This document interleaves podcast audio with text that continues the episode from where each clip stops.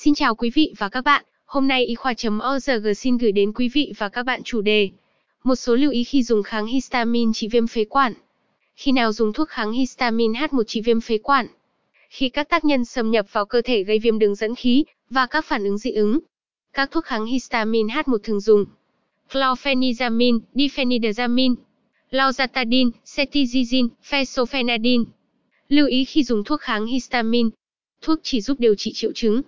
Do vậy, cần phải tìm ra và loại trừ các tác nhân gây dị ứng. Với viêm phế quản cấp tính, nên tránh dùng thuốc vì có thể làm khô dịch tiết và cơn ho trở nên tồi tệ hơn.